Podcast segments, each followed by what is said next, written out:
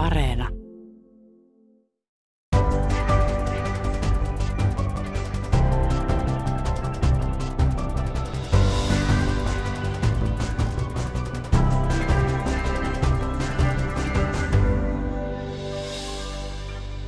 Entä jos mikään, mitä olet oppinut ihmiskunnan esihistoriasta, ei pidäkään paikkaansa, kysyy takakannessaan amerikkalaisen antropologi David Graeberin ja brittiarkeologi David Wengrown tietokirja The Dawn of Everything.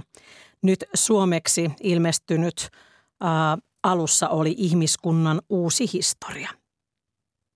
Kaksikon tiiliskivi haastaa israelilaisen Juval Noah Hararin ihmisen kulttuurista ja poliittista evoluutiota selittävän Sapiens-hittikirjan keskeiset teesit maanviljelyksen vaikutuksesta hierarkioiden syntyyn.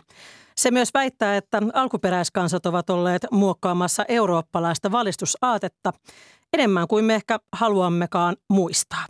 Minä olen Pauliina Krym, tervetuloa Kulttuuri Ykköseen. Ja kanssani täällä Kulttuuri studiossa alussa oli ihmiskunnan historia tietokirjan väitteestä keskustelemassa muinaisen lähidän tutkimuksen dosentti Joanna Töyräänvuori Helsingin yliopistosta. Kiitos. Ja taidehistorian professori Anita Seppä taideyliopistosta. Kiitos. Oikein lämpimästi tervetuloa tähän lähetykseen. Anna Tuomikosken suomennos viime vuoden kohutuimpiin kuuluneisiin tietokirjoihin julkaistiin viime viikolla. Amerikkalainen antropologi David Graeber ja brittiarkeologi eh, David Waingrow työskentelivät kirjan parissa peräti kymmenen vuoden ajan. Helsingissä vieraillessaan Waingrow antoi kolme haastattelua suomalaismedioille ja yksi niistä on Kulttuuri Ykkönen. Me keskitymme tässä lähetyksessä kahteen teoksen teemaan ja ensimmäinen on se, miten tie maanviljelystä nykyisiin keskusjohtoisiin valtioihin sotineen ja hierarkioineen ei ole ollenkaan niin yksioikoinen kuin Juval Noah Harari vuoden 2011 menestyskirjassaan Sapiens väittää. Näin kertoi David Wencrow itse. We wanted to uh, write something about the people who are referred to collectively as hunter-gatherers. Um, which in fact describes something like uh, 99% of human history uh, before agriculture or people without agriculture. And there are many uh, kind of uh, very deep assumptions about what that means. Uh, when you say hunter gatherers, I think for most people it conjures up Halusimme kirjoittaa ryhmästä, jota kutsutaan yleisesti metsästäjäkeräilijöiksi. Ihmiskunnan historia on 99 prosenttisesti metsästäjäkeräilijöiden historia ennen maanviljelyksen alkua. Mutta meillä on kovin jyrkkiä oletuksia metsästäjäkeräilijöistä. Ajattelemme, että heidän yhteiskuntansa ovat jollain tapaa yksinkertaisia ja sellaisia, joissa ihmisillä ei ollut juurikaan omaisuutta. Ajattelemme, että he elivät pienten mittasuhteiden tasa-arvoisissa järjestelmissä, mutta saimme selville, että viimeisten 30-40 vuoden aikana erityisesti arkeologit ovat osoittaneet nämä oletukset yksinkertaisesti vääriksi. Jo ennen maanviljelyksen alkua ihmiset ovat muodostaneet hyvinkin suuria yhdyskuntia ja rakentaneet monumentteja. Jotkut yhdyskunnat pitivät myös orjia, jotkut taas eivät. Erilaisia poliittisia ja sosiaalisia järjestelmiä on rakentunut ilman maanviljelyä. Meidän mielestämme enää ei pitäisikään lainkaan puhua maanviljelyn vallankumouksesta ja siitä, miten ihmisten epätasa-arvo ja omistamisen käsite olisi syntynyt vasta maanviljelyn myötä. Tästä on vahvoja todisteita kaikilta mantereilta ympäri maailmaa. Ja näin kertoi siis David Wengrow, joka on toinen tämän alussa oli ihmiskunnan uusi historia kirjan kirjoittajista. Muinaisen lähidän tutkimuksen dosentti Joanna Töyräävuori Helsingin yliopistosta. Miten järisyttävä tämä väite on, että maanviljelys ei tuollutkaan ihmiskunnalle omistamista, luokkajakoja ja sortoa? No en tiedä, onko se kauhean järisyttävä niin tutkijoiden keskuudessa. Eli siitä mä oon kirjoittajien kanssa täysin samaa mieltä, että maanviljelyksen kehittyminen ei sinänsä liittynyt näihin sortorakenteiden syntymiseen. Koska äh, Meillä on lähidässä äh, semmoinen kausi, jonka nimi on äh, keramiikkaa edeltävä neoliittinen kivikausi, joka jaetaan yleensä niin kuin kahteen osaan mm-hmm. A ja B. Ja se ero, mikä näiden välillä on, niin kuin se johtuu kahdesta seikasta. Eli toinen on tämä eläinten kesyttäminen, domestikaatio, lampaat ja vuohet ehkä ensimmäisenä siellä lähi Ja toinen on se, että sitten niin kuin hautalöydeissä alkaa lisääntymään tämmöinen eriarvoisuus. Eli nämä niin kuin sattuu siihen samalle kaudelle. Ja tämä tapahtuu noin 8900 ennen ajanlaskun alkua, eli noin 10 000 vuotta sitten. Ja maanviljely on tätä paljon niin kuin varhaisempi keksintö, mm-hmm. eli tota, se, niin kuin, nämä asiat eivät välttämättä liity yhteen. Eikä tämä toisaalta liity myöskään suoraan siihen kaupungistumiskehitykseen, mistä kirjassa myös puhutaan. Eli Eli tämä ei ollut oikeastaan mitenkään big news sitten teille, suuria, suuria uutisia tutkijoille. Joo, ei kyllä meille. Mitä sanoo taiteen ja kulttuurin tutkija, taidehistorian professori Anita Seppä?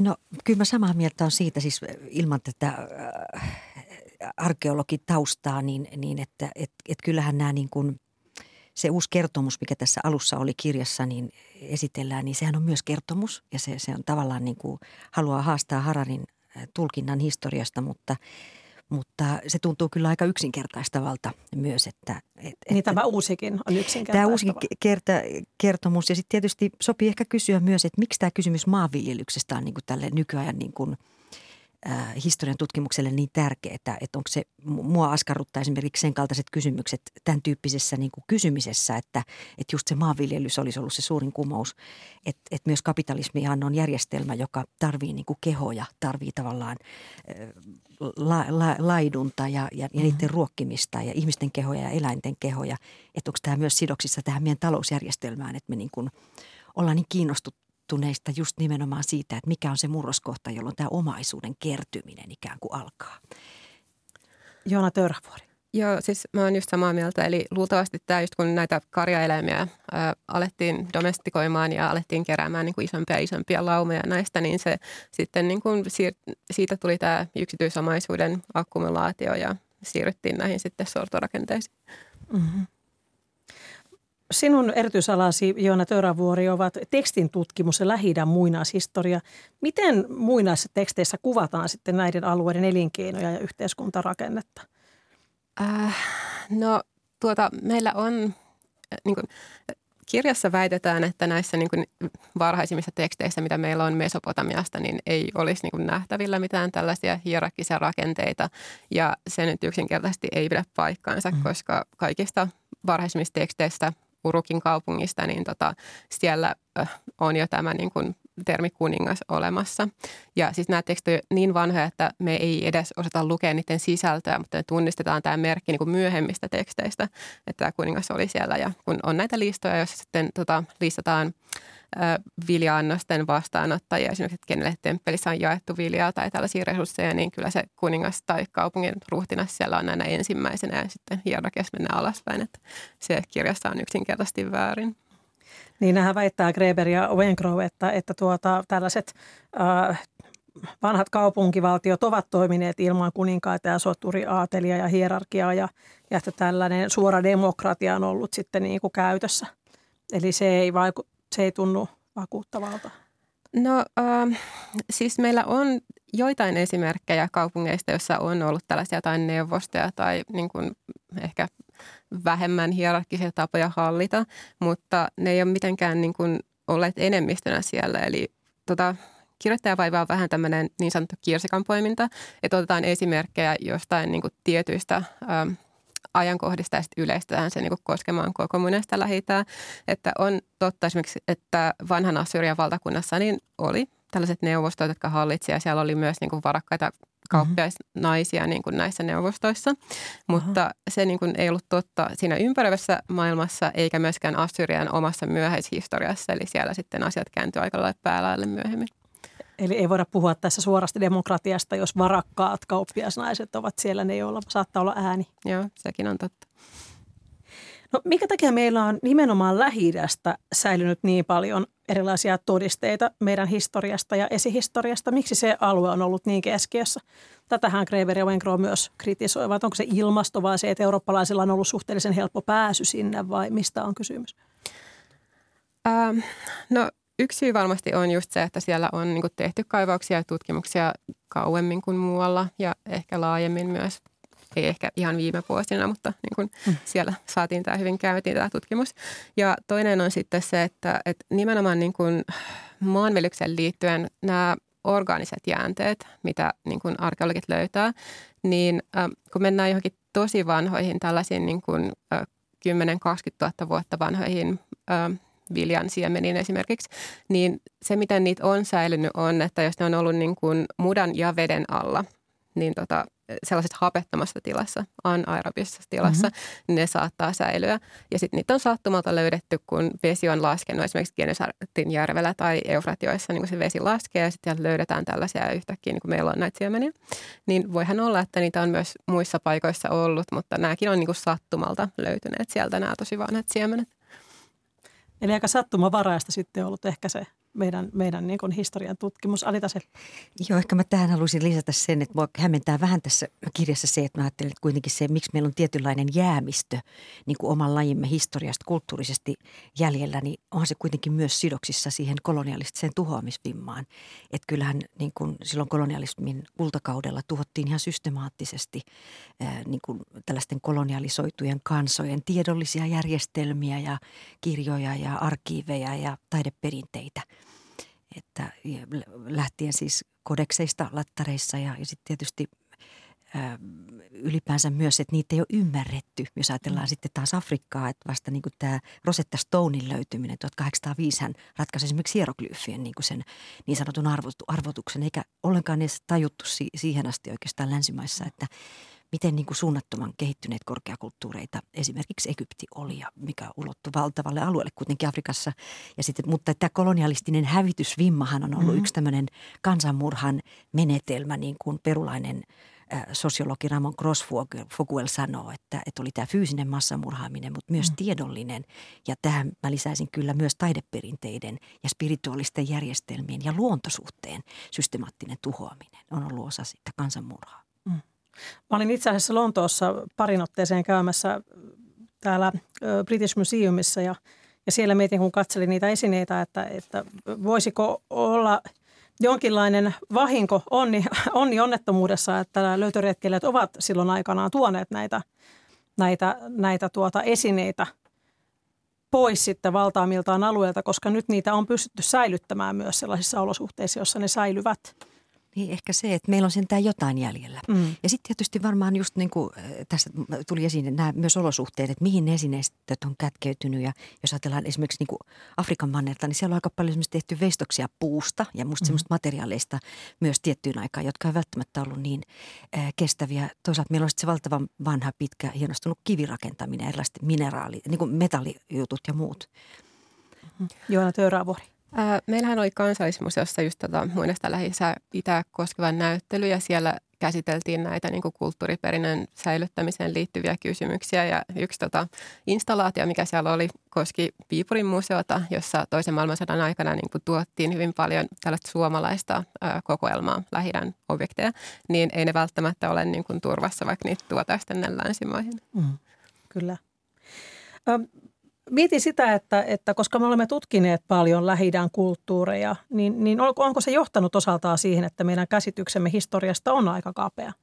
Tämähän on yksi Wenkroon ja Greberin väitteistä. Äh, siis se, että keskitytään pelkästään lähi Niin, tai on keskitytty silloin alkujaan ehkä. Joo. No siis äh, toi ei ole täysin niin kuin reilu väite sen takia, että, että niin kuin kyllä lähitä oli tärkeä tämmöinen niin kuin kulttuurien niin sanottu kohtaamistila. Mm-hmm. Eli siellä niin kuin monet kulttuurit kohtasivat ja jos mennään niin kuin ihan ennen sumereita ja egyptiläisiä, niin tota, jopa jos uskotaan, että niin kuin ihminen tuli Afrikasta, niin meillä on jäänteitä Neandertalin ihmisistä niin kuin Jordanian alueella ja Syyriassa ja täällä. Eli niin kuin se kohtaaminen näiden kahden ihmislajin välillä on ensinnä tapahtunut siinä niin kuin lähi siinä jossain Levantin käytävässä. Että se on hyvin tärkeä tämmöinen ö, niin kuin, missä on tapahtunut asioita hyvin varhaisessa vaiheessa. Ja sitten monet niin kuin, instituutiot, mitkä meillä yhä on käytössä, armeija, koulu, tällaiset, niin ne on kehittynyt siellä, niin on sitten hyvä tietää, että miten sitten ne on saatu. Anita se. Ehkä mä tähän vielä täydentäisin. Mua häiritsi kyllä tässä kirjassa ja usein näissä tämän tyyppisissä megakertomuksissa, mitä nyt luodaan niin kuin ihmiskunnan historiasta. Että... Tämähän on todella siis lähe, lähemmäs 700 sivua Joo, tämä alussa oli tietokirja. Kyllä, mutta kyllä mua hämmentää, että, on, että miten systemaattista se on aina, että se niin kuin, ne mustat kulttuurit, korkeakulttuurit ja se Afrikan manner niin kuin tämän kolonialistisen historian tarinan mukaan vaan sitkeästi suljetaan ulos. Ja, ja esimerkiksi just Greber ja Van Kroki aloittaa niin kuin, tavallaan tämmöisen valistusaatteen ja järjenkäytön tuomisen 1600-luvun ää, niin kuin latinalaisesta Amerikasta, kun kuitenkin tiedetään, että, että järkioppi ja filosofia ja kaikki tieteet on ollut jo tuhansia vuosia aikaisemmin käytössä Afrikassa ja, ja tavallaan, että afrikkalaiset on myös tuoneet ensimmäiset korkeakoulut Eurooppaan. Että sivutetaan kokonaan se eurooppalaisen korkeakulttuurin velka mustalle Afrikalle ja tämä on niin kuin sellaista – musta piilevää rasismia, mitä edelleen tässäkin kirjassa hyvin paljon on. Jos mä saan ihan lyhyesti vielä sanoa sellaisen, että, että amerikkalaiseen kulttuuri- ja historiatulkintaan liittyy selvästi tämmöinen hirveän hienovarainen neuvottelu sen valkoisuuden välillä. Että jotkut kansat niin kuin kelpaa helpommin siihen joukkioon. Ehkä sanotaan, että vaikkapa juutalainen osa ihmiskuntaa tai intiaani kelpaa helpommin kuin se musta Afrikka. Että et tiettyjä valintoja niin kuin tehdään edelleen tässä ihmiskunnan historian kertomisessa ja, ja on jotenkin häiritsevää mun mielestä kyllä, että, että, että miten tämä Afrikka aina vaan sulkeistetaan tästä suuresta kertomuksesta pois. Miten se on mahdollista? Kun sanoit, että tuhansia vuosia vanhat tieteet Afrikassa, niin mihin sillä viittaat? No Egyptistähän tunnetaan kuitenkin äh, tosi, tosi paljon. Siis äh, Egyptin temppeliyliopistoissahan opiskeltiin jo niin kuin tuhansia vuosia ennen antiikin Rooman ja Kreikan akatemioita. Äh, oikeastaan kaikkia tieteitä, mitä Euroopassa tunnetaan. Lisäksi, että et kaikki ne artes liberales opit on lähtöisin sieltä. Ne ei ole italialaisten keksimiä, vaan niitä on harjoitettu tuhansia vuosia Afrikassa ja ne muodostaa sikäläisen tieteen ja ajattelun perustan – ja sitten tietysti holistinen ymmärrys niin kuin tiedosta ja, ja taiteesta ja spirituaalisuudesta ja ihmisen moraalista vastuusta, niin muodosti nämä Egyptin temppeli yliopistojen opinnot ja, ja ja Maurithan kuitenkin käytännössä perusti ensimmäiset korkeakoulut keskiajalla Eurooppaan 800-luvulta alkaen ja, ja toi myös tämmöisen monialaisen mm. peruskoulutuksen, että, että se on afrikkalaisten lahja Euroopalle tämä korkeakulttuuri, mikä, mitä, mikä on pyyhty pois meidän kolonialistisesta historiankirjoituksesta. Palataan tähän varmaankin vielä lähetyksessä vielä, vielä uudemman kerran, mutta minä haluan katsoa kerran vielä Juval Noah Hararin, joka vuonna 2011 julkaisi hebreaksi kirjansa Sapiens, joka oli hänen sitten kertomuksensa ihmisestä, miten olemme sieltä Savanneelta päässeet tähän radiostudioon. Ja, ja tuota, siitähän tehtiin Helsingin hetkinen kansallisteatterikin teki siitä oma versionsa. Minäkin kävin sen katsomassa. Se löi läpi niin kuin todella hyvin länsimaisessa maailmassa ja, ja tuota, kuitenkin David Wencrow ja David Kreber ovat, ovat sitä mieltä, että, että ihan hirveän paljon Harari harrasti tällaista yleistystä ja, ja veti aivan niin kuin mutkia suoraksi niin, että heitä hirvittää. Kun tapasin David Wencrow, niin, niin kysyn häneltä, että miten on mahdollista, että Harari on ollut niin väärässä, sillä tämä Sapiens on kuitenkin vain reilut kymmenen vuotta vanha kirja. Ja näin hän vastasi. If you look at the uh, uh, sources which uh, the author used, um, most of those are very old and out of date. Um, and there's been a real explosion. I mean, I, I work as a professor at the largest uh, institute of archaeology in the UK, one of the largest in the world. And uh, we have many uh, scientists and uh, a lot of laboratory based research going on on the origins of agriculture. And um, Monet Hararin käyttämät lähteet olivat kovin vanhoja, siis vanhentuneita. Meidän tutkimustyömme Greberin kanssa on ollut omanlaisensa räjähdys. Minä työskentelen professorina yhdessä Iso-Britannian ja samalla koko maailman suurimmista arkeologian instituuteista Institute of Archaeologyssa Lontoon yliopistossa. Monet tieteentekijät työskentelevät nyt siellä maanviljelyksen alkutahtien parissa ja se, mitä me nyt saamme selville, poikkeaa aivan radikaalisti siitä, mitä me tiesimme ihmisen historiasta ja esihistoriasta vain parikymmentä vuotta sitten. Ja tosi kiinnostavaa oli se, että David Wencrow kertoi, että nyt me voimme tutkia paitsi, tai me voimme, minä en osaa, mutta ne, jotka osaavat ja voivat, niin tekevät, niin äh, voivat tutkia paitsi ihmisten reittejä, äh, myös kasvien levinneisyyttä eri mantereilla ja näkevät sillä tavalla, että missä ihminen on kulkenut ja nämä varhaiset viljelyskasvit. Tämä oli mun mielestä tosi kiinnostavaa, että tämä tutkimus on siis uudistunut radikaalisti. Mitä haluat siitä meille, Joanna Töyrävuoden, kertoa, miten se sun työssä esimerkiksi näkyy? Ähm, no kyllä niin kuin metodit on uudistuneet viime aikoina, eli tota, niin kuin hyvin monialaisesti yritetään lähestyä ö, historiaa. Ja niin kuin ei pelkästään seurata näitä kasvien levittäytymistä, vaan niin kuin sanoit, niin tota, muinais-DNA-tutkimus sallii sen, mm-hmm. että niin kuin seurataan ihmisten liikkumista ja muuttamista ja milloin he esimerkiksi alkaneet syömään sitä viljaa, niin on pystytty jättämään sieltä Anatolian Turkin alueelta, miten Eurooppaan on sitten levittäytynyt nämä tota, viljansyöjät ja viljanviljelijät. Eli tota, äh, joo, mutta äh, niin kuin he myös itse vetävät mutkia suoriksi parissa kohtaa silleen, että hirvittää. Tota, ähm, niin kuin auttamattomasti niin kuin tieto on vanhentunutta, että jopa tutkijoilla, niin, niin kuin me kuvitellaan, että me ollaan aallonharjalla ja mekin ollaan jo silleen, niin kuin eletään menneisyydessä. Eli se tutkimustieto, mitä me tuotetaan, niin usein tulee ulos niin kuin usein vuoden päästä ja niin kuin arkeologiset tutkimukset varsinkin saattaa olla niin kuin kymmenen vuotta vanhoja jo ilmestyessään. Että se on ongelma kyllä. Eikö se ole kauhean turhauttavaa?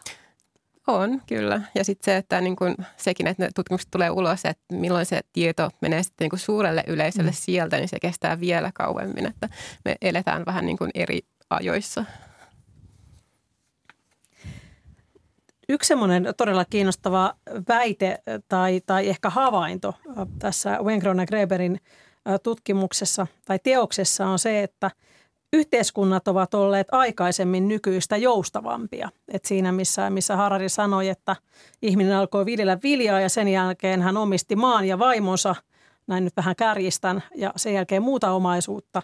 Ja, ja silloin syntyivät nämä patriarkaaliset rakenteet, jotka olivat sitten, no sananmukaisesti kirkossa kuulutettuja ainakin osassa maailmaa. Niin aina ei ole ollut ihan näin.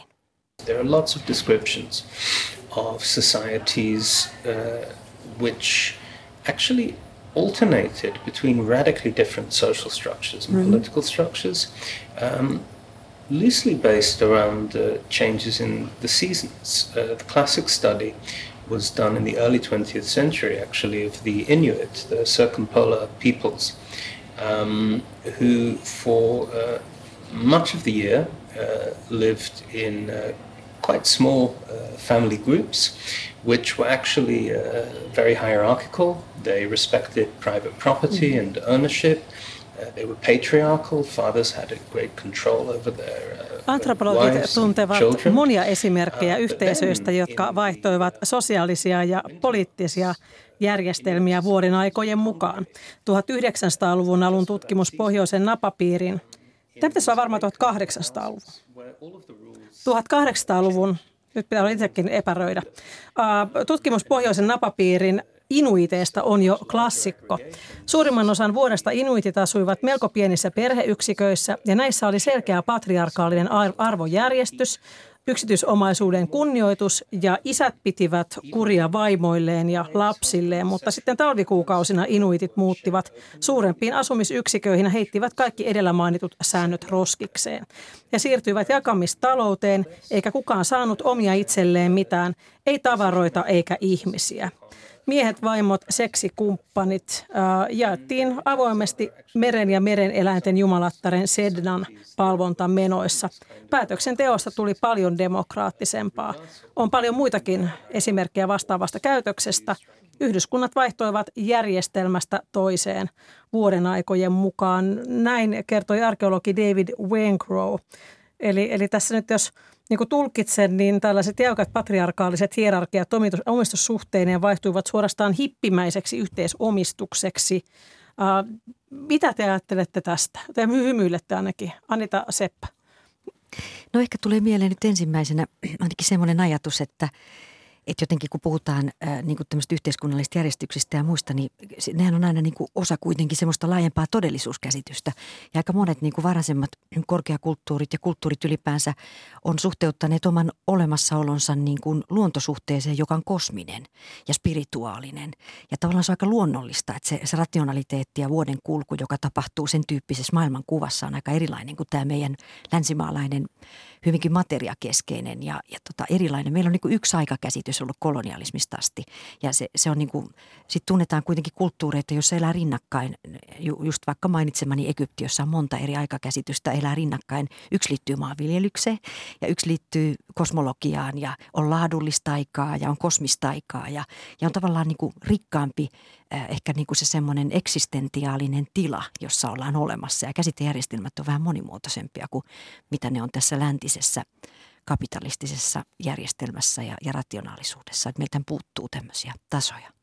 Joona Töyrävuori. Toisaalta mä mietin sitä, että, että onko nämä kirjoittajat reiluja niin kuin sen enempää menneisyyden kuin nykyisyydenkään ihmisiä kohtaan, koska ei mun mielestä niin kuin meidän yhteiskuntamalli välttämättä ole joustamaton, koska me niin kuin vaihdetaan koko aika sitä yhteisöä, missä me asutaan täällä. Eli saattaa niin kuin aamulla syödä aamupalaa perheen kanssa, mennä töihin johonkin hierarkkiseen rakenteeseen, tehtaaseen, toimistoon ja sitten harrastaa jossain laumassa ja sitten seurata viihdettä jossain tämmöisessä heimossa, niin me niin kuin vaihdetaan koko ajan sitä, minkälaisessa yhteiskunnassa me eletään. Että ei se mm. ole niin kuin staattinen, vaan niin kuin hyvinkin tämmöinen muuttuva joka päivä. Ja millä ja, säännöillä?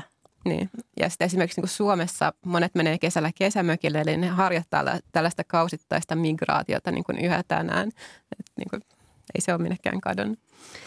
Ja tämä on mun mielestä tosi hyvä pointti ja, ja to, korjaan tätä myös mun äskeistä lausuntoa siinä mielessä, että eihän tämä länsikään ole niin kuin yksi kulttuuri.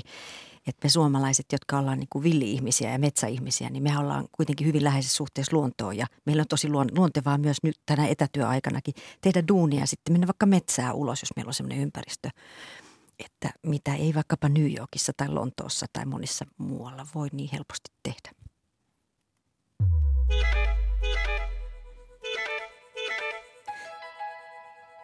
Käynnissä on Kulttuuri Ykkönen. Minä olen Pauliina Gryme kanssani studiossa ovat Joanna Töyränvuori Helsingin yliopistosta ja Anita Seppä taideyliopistosta. Käydään seuraavaksi 1700-luvun kulttuurisen vaiheen ja aatevirtauksen valistuksen kimppuun.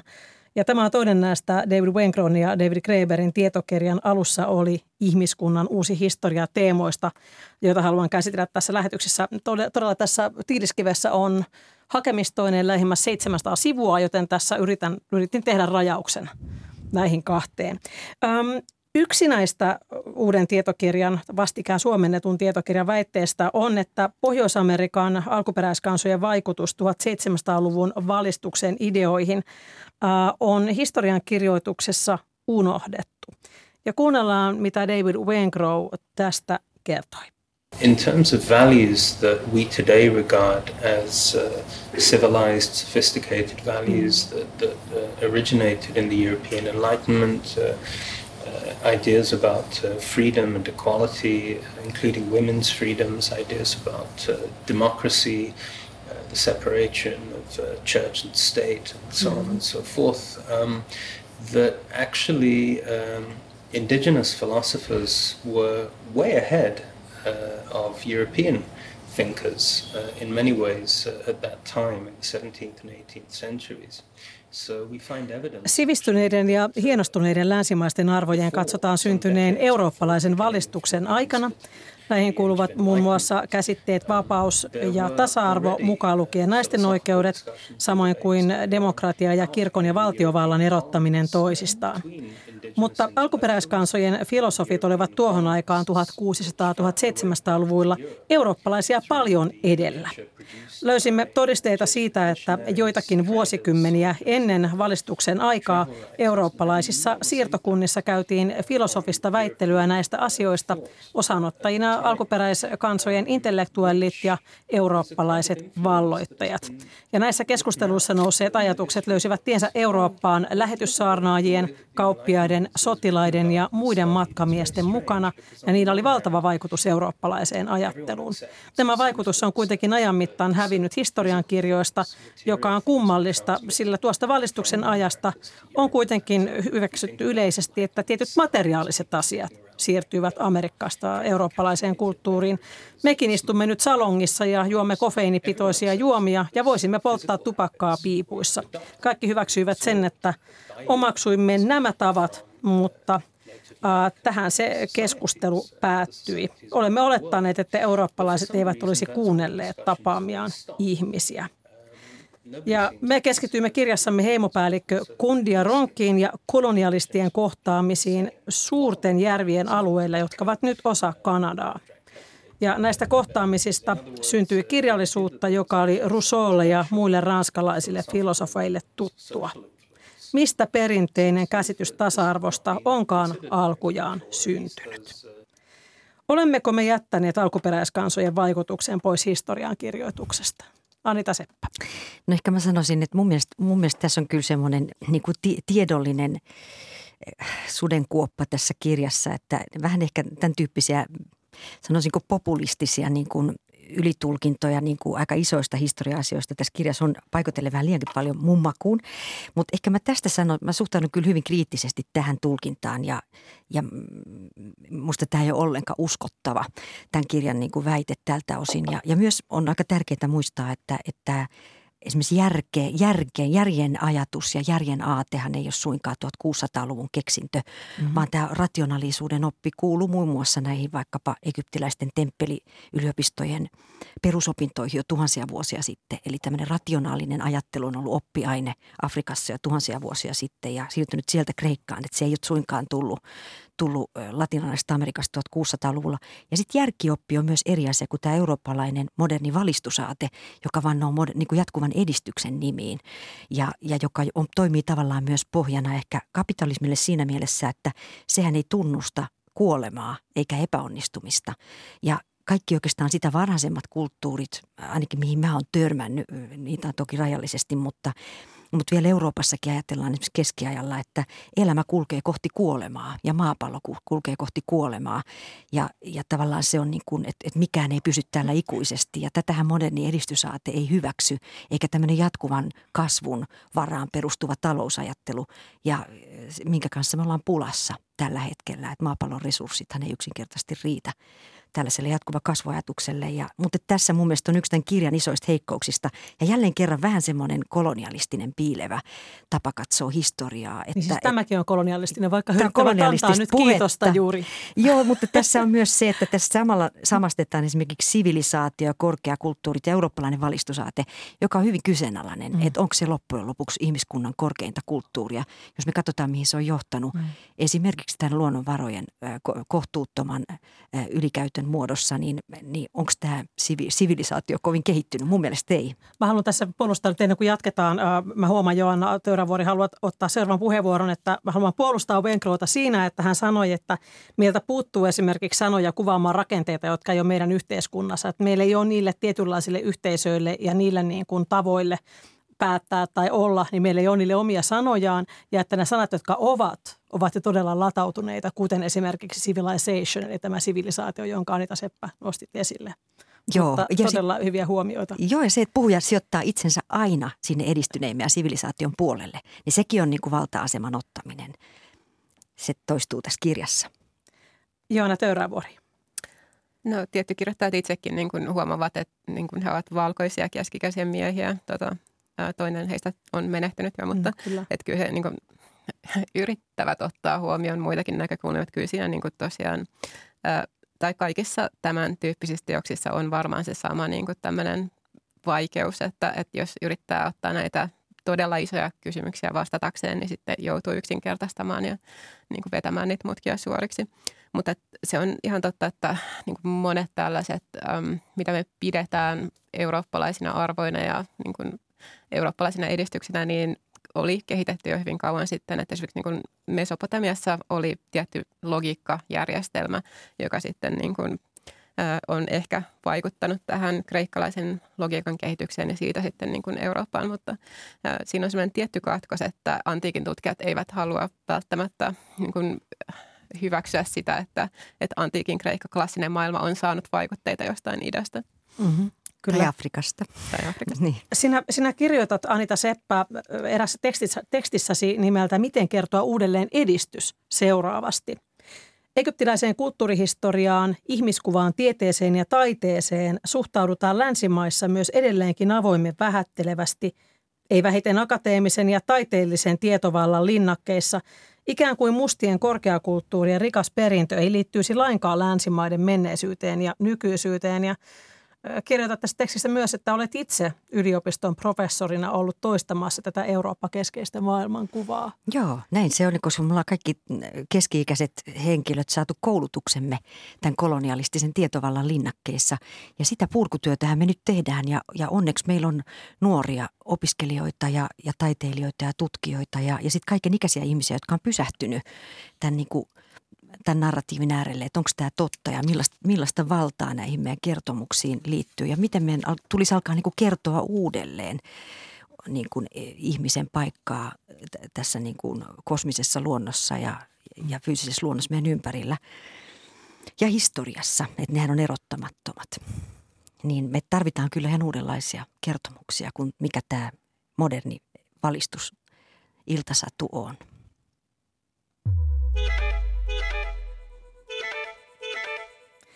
Käynnissä on Kulttuuri Ykkönen. Minä olen Pauliina Krym ja studiossa kanssani ovat muinaisen lähidätutkimuksen dosentti Joanna Töyräävuori ja taidehistorian professori Anita Seppä.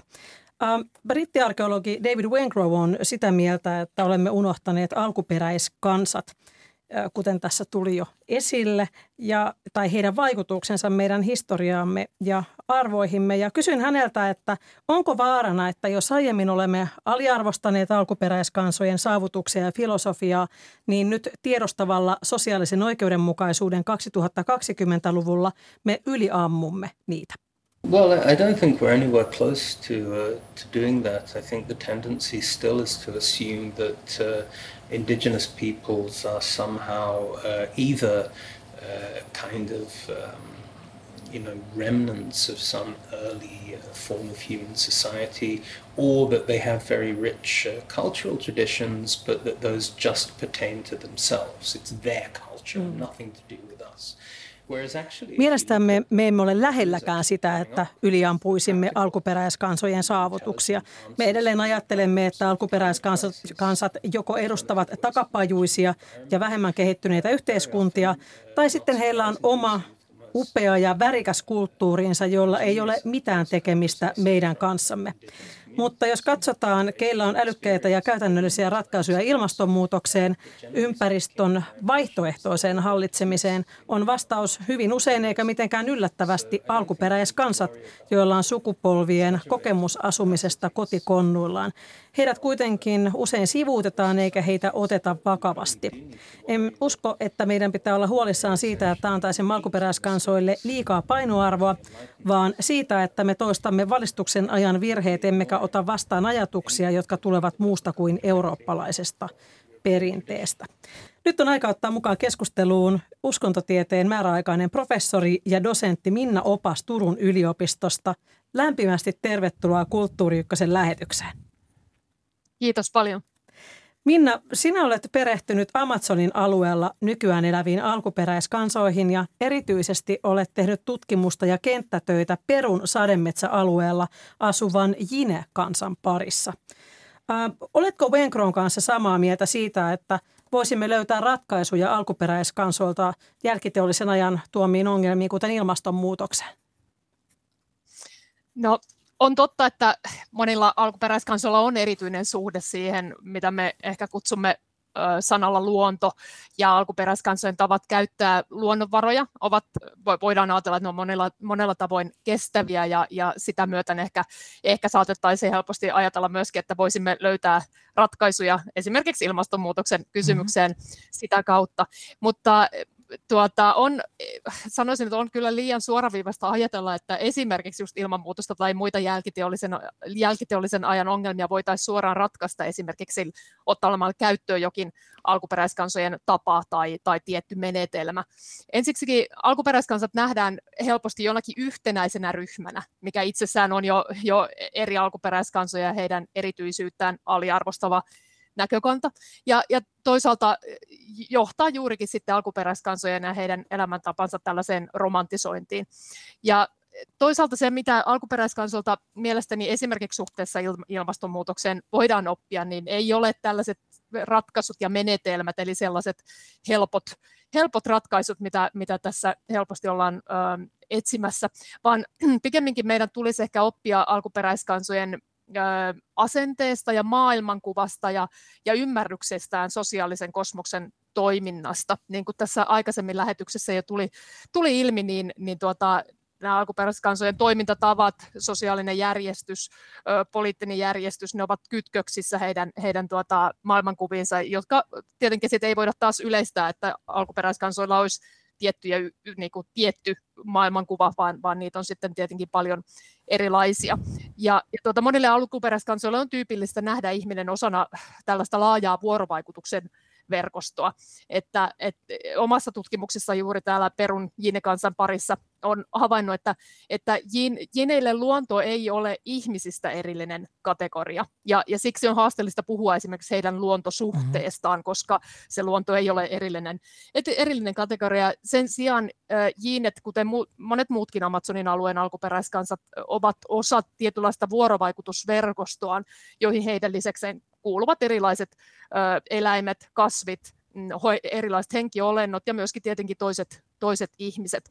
Ja jinet ovat jatkuvasti vuorovaikutuksessa näiden eri toimijoiden ja, ja myöskin ö, elementtien kanssa, ö, eikä ihminen ole sitten tässä vuorovaikutuksessa toisten toimijoiden yläpuolella. Et täällä länsimaissa tieteenkentällä viime vuosikymmeninä on vahvistunut puhe tällaista postantropocentrisyyden tarpeesta, eli siitä, että, että siinä missä länsimaissa ihminen on pitkään asetettu kaiken toiminnan keskiöön, tulisi ihminen pikemminkin nyt nähdä vain yhtenä osana tällaista toimijaverkostoa, joissa mukana ovat sitten esimerkiksi eläimet ja, ja kasvit. Ja, ja tällaisessa ihmisen aseman uudelleenmäärittelyssä näkisin, että voisimme ottaa oppia monilta alkuperäiskansoilta, mutta tosiaan sellaisia yksinkertaisia helppoja, helppoja mm. ratkaisuja niin on varmasti turha lähteä etsimään. Täällä Arita Seppä haluaa kommentoida tai esittää kysymyksiä. Joo, ihan loistavia pointteja nämä Minnan pointit. Mä oon samaa mieltä kaikesta ja, ja hyvä kiteytys musta myös toi, että, että, että niin kuin se suhteessa oleminen yhteisön perustana on tärkeä. Mutta sitten mä ajattelen kyllä myös niin, tai olisi mielenkiintoista kuulla Minna sun näkemys tästä että, että jotenkin mä ajattelen, että, että meillä on kaksi kuitenkin aika kiireistä ongelmaa myös ratkaista. Että se on, meillä on niin hienoja kulttuuriperintöitä, mitä me voidaan niin opiskella näissä niin sanotuissa alkuperäiskansoissa, joka on todellakin niputtava tervi. Mutta musta tuntuu, että, me, että meidän pitäisi niin myös pystyä jakamaan radikaalisti uudelleen niin maapallon resurssit ja niiden omistussuhteet. Eli, eli niin tämä niin maiden, ei, ei ehkä ole kyse vain maiden palauttamisesta alkuperäisväestölle, vaan siitä, että erilaiset ihmisryhmittymät sais alkaa hallita erilaisten näiden arvoperustojen pohjalta niin merkittäviä osia maapallon ää, niin kuin pinta-alasta ja resursseista, koska nythän me ollaan siirtymässä fossiilikapitalismista sähkökapitalismiin. Me puhutaan vihreästä siirtymästä, mutta se tapahtuu ihan saman niin kuin luonnon massiivisen tuhoamisen keinoin louhitaan harvinaisia maamineraaleja ja, ja, ja vaikka mitä, että et se tavallaan se sähkösaaste on vaan sitten se seuraava muoto. Mitä sä Minna ajattelet siis tästä kysymyksestä, niin kun, kun puhutaan tästä, että dekolonialisaatio ei ole metafora, että, se, että mit, mitä on ne käytännön toimet, mitkä tässä tilanteessa voisi niin oikeasti, olisi sun mielestä tarpeen, olisi musta tosi kiva kuulla. Joo, kiitos. Tosi kiinnostava. Ja se, se ydinongelmahan tässä oikeastaan on, että, että me pitkälti pelataan kaikenlaisilla kentillä, politiikan kentällä, ympäristön suojelunkin kentällä, erilaisilla kentillä länsimaisten sääntöjen mukaan ja, ja, tuota, ja, ja sellaisen y, länsimaisten ymmärrysten mukaan ylipäätään, että et, et mitä, no juurikin vaikka, että mikä, mikä se luonto lähtökohtaisesti esimerkiksi on. Ja, ja nyt sitten se, että, että tota, ilman muuta niin kuin olisi kannatettava se ajatus, että me pystyttäisiin ottamaan, ottamaan selkeästi paremmin huomioon myöskin tällaiset toisenlaiset näkemykset tällaisista aivan perustavanlaatuisista kysymyksistä, kuten just siitä, että mitä, mikä on luonto, mikä on maailma, mikä on ihminen.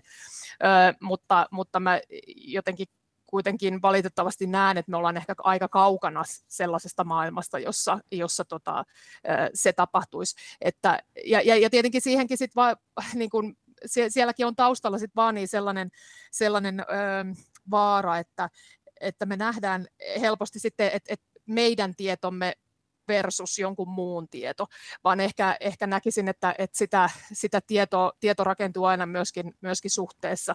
Ja, ja tota, varmaan pitäisi, pitäisi pyrkiä jollain tavalla niin rakentamaan uutta, uudenlaista tietoa, tietoa eikä, eikä sitten ehkä, ehkä nojata tai, tai pyrkiä, pyrkiä jollain tavalla etsimään sitten apuja, apuja niin kuin suoraan jostain toisesta, mikä, mikä ei ole sitä, sitä omaa. Eli siinä mennään helposti semmoisen helppojen ratkaisujen tielle, tielle jälleen.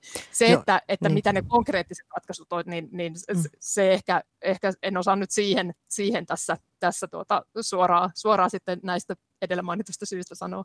Siinä vaiheessa, kun pääsin David Wenkron kanssa viime perjantaina tähän äskeiseen, äskeiseen tuota aiheeseen, niin aika oli mennyt tuntia. Hän ilmaisi sitten, että nyt, nyt, nyt hän, hän lopettaa tämän haastattelun. ja tuota, mä en saanut niitä ihan käytännön esimerkkejä siitä, että miten alkuperäiskansat tai joku niistä meidät sitten pelastaisi ilmastonmuutoksen tuhoilta. Mä itse vähän mietin siinä ehkä, ehkä hivenen ilkeämielisesti, että, että kuulostaa vähän henkisesti laiskalta. Hmm että jos me kapitalistit nyt käännämme katseemme sademetsiin ja erämaihin ja, ja odotamme sieltä nyt sitten apua ja suuria ratkaisuja. Mutta samalla mun täytyy sanoa, että kun tässä on mainittu vaikka nämä henkinen yhteys ja tämmöinen kosminen maailman ymmärrys, niin, niin onko se kuitenkaan nämä asiat sitten semmoista tietoa myöskään, jotka meitä, meitä auttaa käytännön ongelmissa. Että ne voi ehkä ottaa siinä ajattelutavan muokkaamisessa. Mutta mä oon sen verran inhorealisti, että mä ajattelen, että jos me ruvetaan nyt tässä rakentamaan kosmisia yhteyksiä, johonkin meidän esiisiin tai, tai tähän ympäristöön, niin silloin meillä jää kyllä ratkaisematta ne akuutit energiakriisit. Joo, jos mä saan lyhyesti tämän sanoa, niin mä ajattelen, että tämä maa, maapallon resurssien omistussuhteiden radikaali uudelleenjakaminen, se on, se on niin politiikkaa ja se, se ei todennäköisesti tule tapahtumaan, mutta musta se on avainkysymys. Ja, ja tota, se ei ole idealismia, vaan se on realismia. Että jos emme pystytä siihen, ja vaan tämä mm. kapitalistinen koneisto jatkaa nyt seuraavaksi sähkökapitalismin luomista, niin se tulee tapahtuu köyhän, köyhimmän maailman resursseilla, jotka omistaa rikas Pohjola. Ja vihreä siirtymä tuottaa ihan järjettömän määrän sähkösaastetta ja kaikenlaista jätettä. Ja, ja, mä, mä luulen, että mä, omistukset on nykyään muualla kuin täällä Pohjolassa. Joo, ehkä, ehkä mutta niin mä, mä, mä viittaan ehkä niin kuin länsimaihin mm. tällä, että maapallon pohjoinen osa, että, että se, että kolonialismin jäljiltä maapallon resurssit on jaettu tietyllä tavalla mm. ja se on musta se ydinongelma. Mm.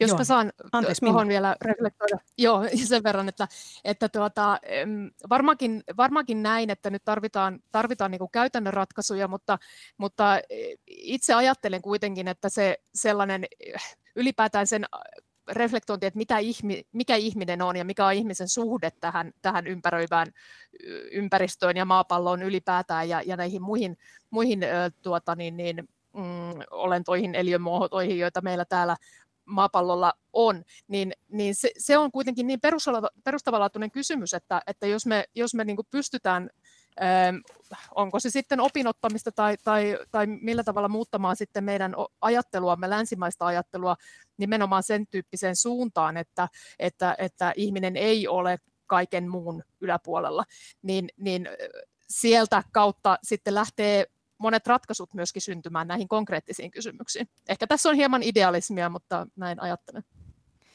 Ja idealismista puheen ollen haluan esittää teille vielä kysymyksen liittyen tähän kirjaan.